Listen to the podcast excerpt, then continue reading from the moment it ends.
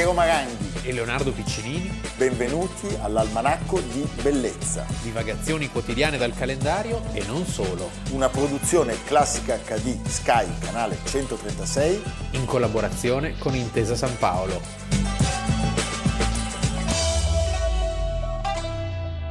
«26 giugno, Almanacco di Bellezza, un estratto».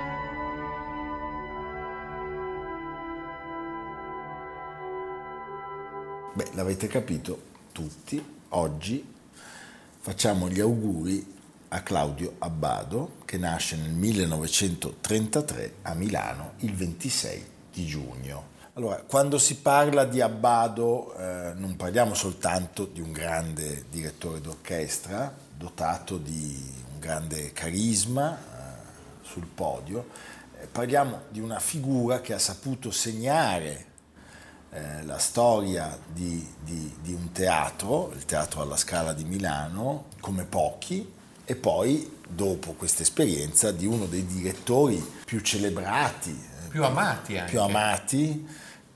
Abbado è un direttore anche divisivo, perché è direttamente proporzionale l'amore certo. di chi lo venera, con diciamo la forza della critica di coloro che invece non l'hanno mai considerato ma questo avviene un po' per tutti. C'è da dire che andare ad un concerto di Claudio Abbado era come essere parte di un esercito, cioè tu avevi questa sensazione di far parte di un mondo che si avvicinava con un rito pagano verso il momento del concerto, questo silenzio, questo rispetto. Poi lui aveva questa mania di finire i concerti mantenendo un lunghissimo silenzio dopo la fine dell'ultima esecuzione, che riusciva ad ottenere anche nascondendo, dando le spalle al pubblico, la sua gestualità.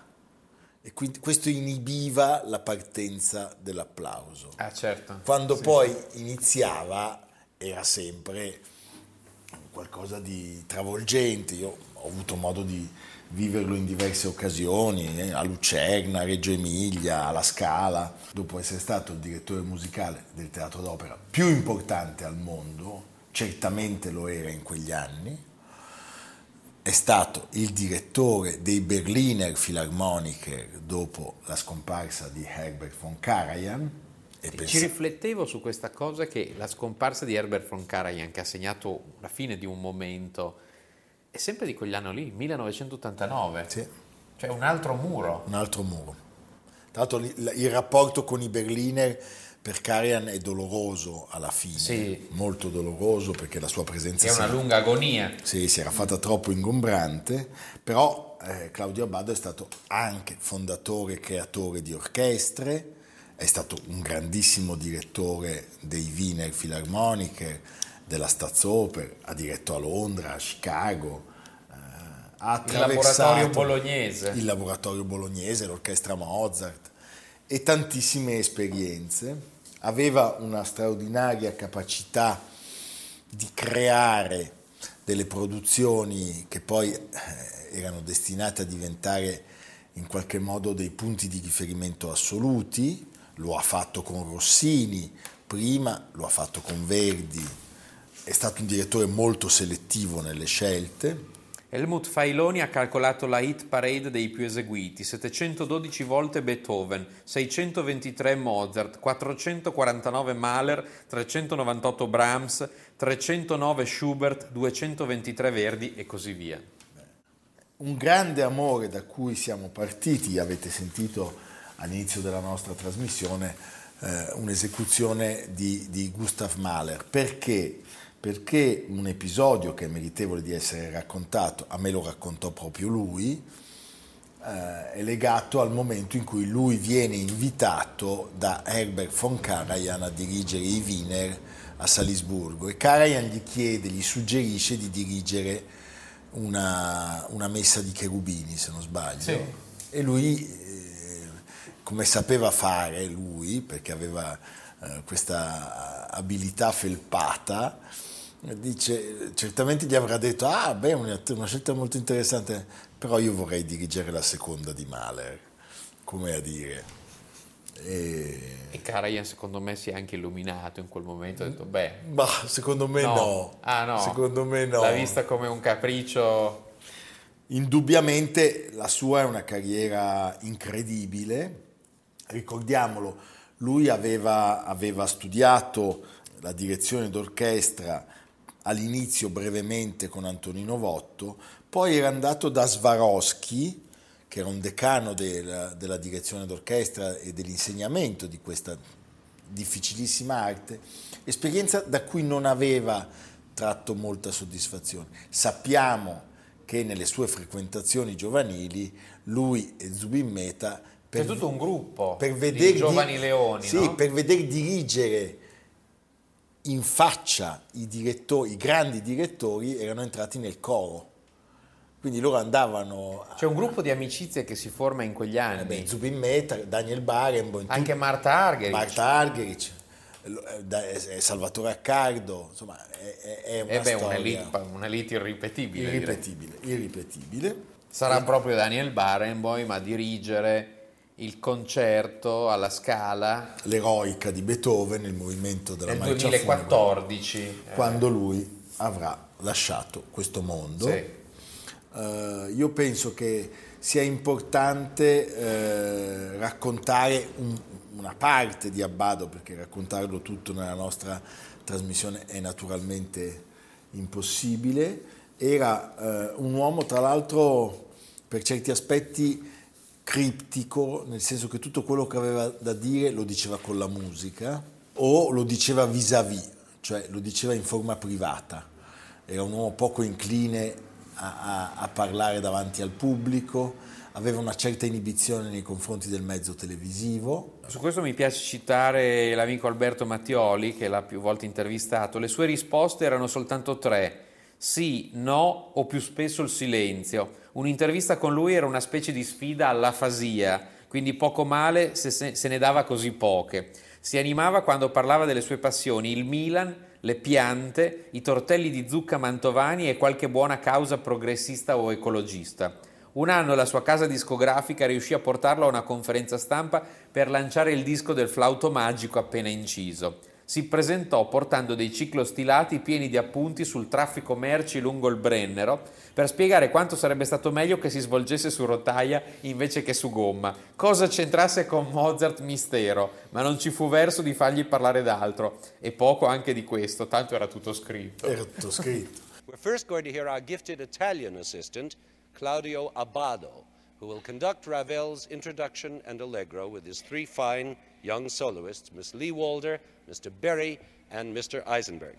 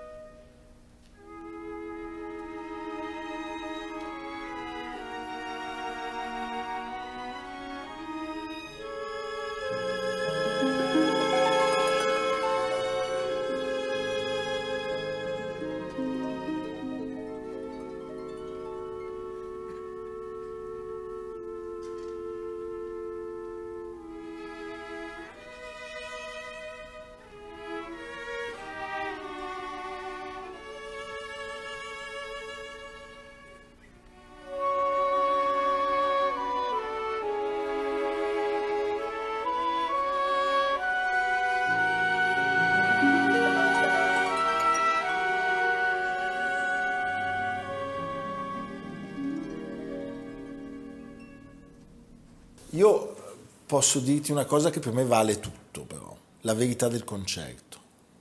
Cioè tu puoi amare o non amare a distanza un interprete, perché lo conosci dai dischi, dalle incisioni, dalla radio, dalla televisione.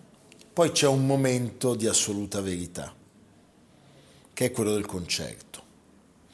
E allora io devo inchinarmi, perché nella mia vita alcuni concerti di Claudio Abbado restano le vette assolute. E non necessariamente un Fidelio molto bello. Fidelio a Lucena, stupendo, ma io ricordo di aver portato delle persone che non erano quasi forse mai state a sentire un concerto a Reggio Emilia. A Reggio Emilia, una sera lui faceva, se non sbaglio, la pastorale o la quinta di Beethoven, o tutte e due, e io vidi i miei due ospiti, un marito e una moglie, che avevano forse sentito due concerti nella loro vita, piangere dalla gioia, dall'emozione. E quello fu un momento davvero che mi colpì molto, e anch'io non posso negare di essere stato travolto. Pensava che dirigere significasse soprattutto, come dicono i tedeschi, con una parola che gli piaceva molto, zusammen musizieren, far musica insieme. Sì, lo diceva sempre, musica insieme, fare musica insieme. È stato un grande milanese nel mondo, eh? Sì, un grande milanese nel mondo. Bene, evviva davvero Claudio Abbado.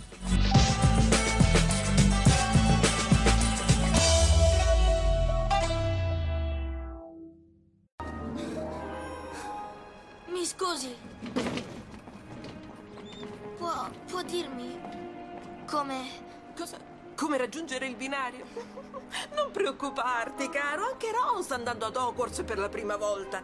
Non devi fare altro che camminare dritto verso il muro, fra i binari 9 e 10. Meglio se vai di corsa se sei nervoso. Buona fortuna.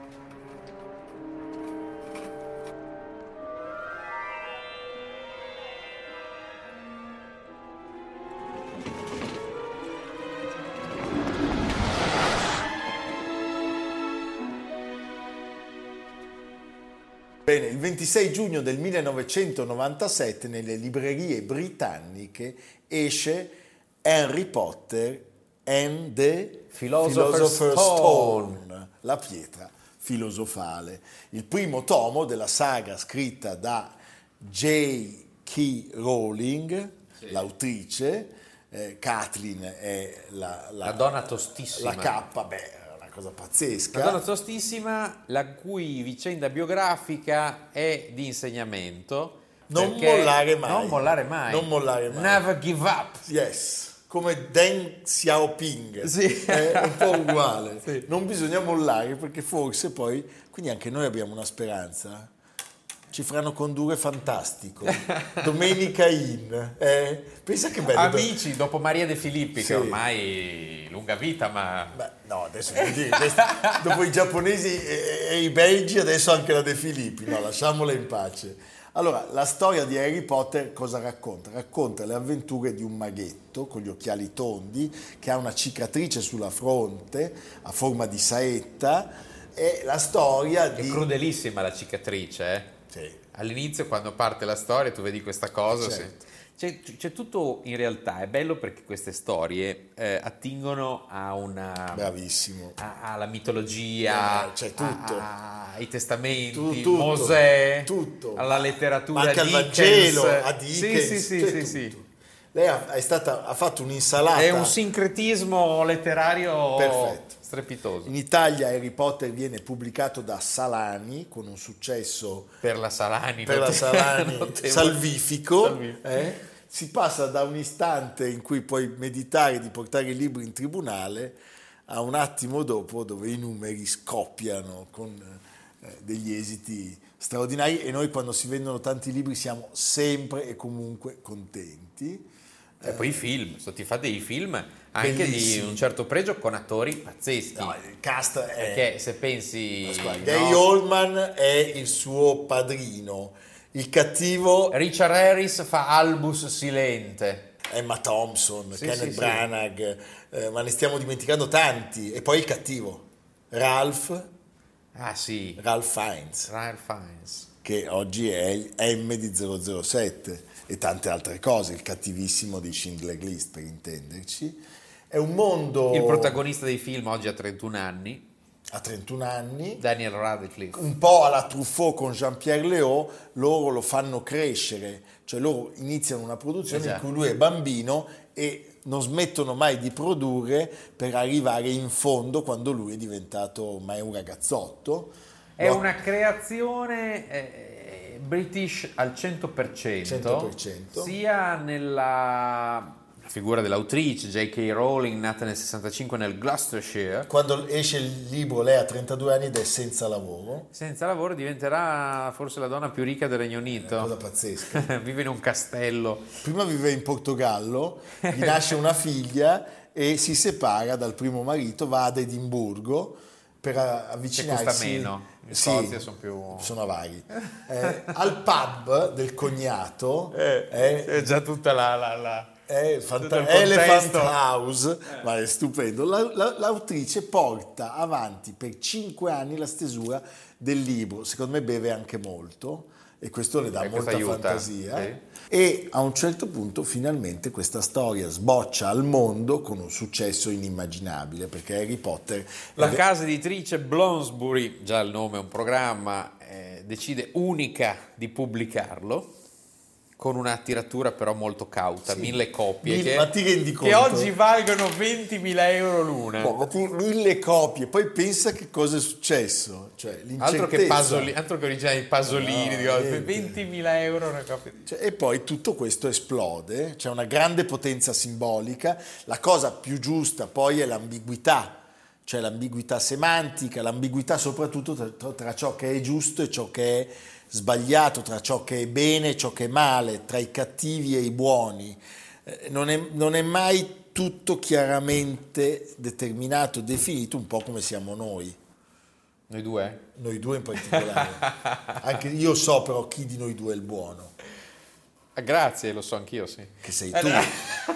Io sono il brutto e invece il cattivo è Amerigo. È Amerigo, che voi non vedete meglio perché è molto cattivo. Allora, la storia inizia con la scoperta di Harry il giorno del suo 11° compleanno di essere il figlio orfano di 2 potentissimi maghi e di possedere anche lui dei poteri straordinari, questi poteri magici, e quindi viene inserito nei corsi della scuola di magia e stregoneria di Hogwarts.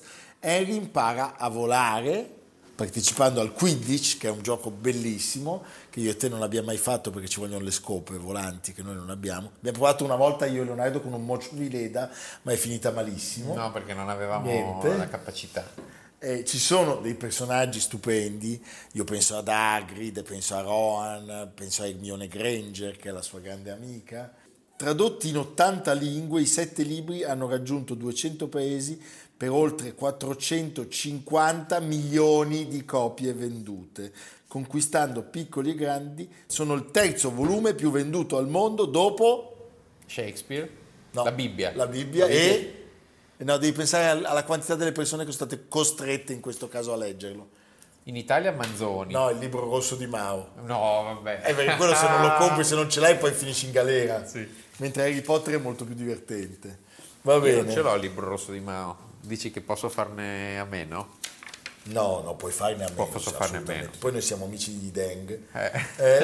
Allora, vediamo un pezzo di una partita di Quidditch e poi Leonardo ci spedisce in un bel posto.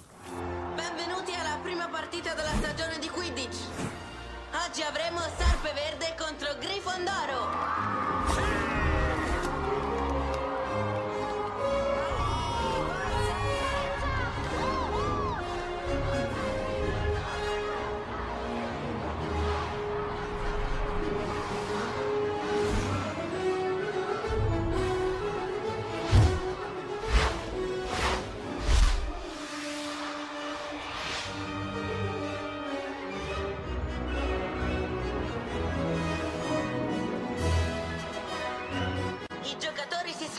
Mentre Madama Boom va a centrocampo per dare inizio all'incontro. Mi raccomando, voglio un gioco pulito. Da tutti voi.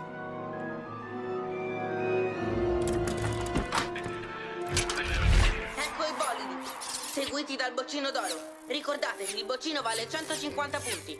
Il cercatore che acchiappa il boccino pone fine alla partita. Vista anche il calore di queste giornate estive e in omaggio al grande Claudio Abbado, pochi chilometri oltre la frontiera italiana, come abbiamo detto, andate a rendere omaggio a questo grand'uomo in un posto meraviglioso in Val di Fex, che è una vallata laterale dell'Engadina, sopra Sils Maria. Sopra Sils Maria, dove c'è questo albergo mitologico, il Val d'Aus, gestito da una famiglia. Sì. Io ho bevuto diversi gin tonic. Quando arriva la sera è molto interessante perché è Shining. È una sorta di castello circondato da pineta, sì. e poi sotto c'è il fantasma di Nietzsche. Sì. Che lì da 1881-88 ha soggiornato, c'è ancora a sua casa, c'è un'ottima pasticceria, da lì parte la Val di Fex. E questa chiesetta con affreschi del 400 nel paesetto di Crasta si trova la tomba di Claudio Abbado. Ti posso raccontare un episodio mitologico? Sì.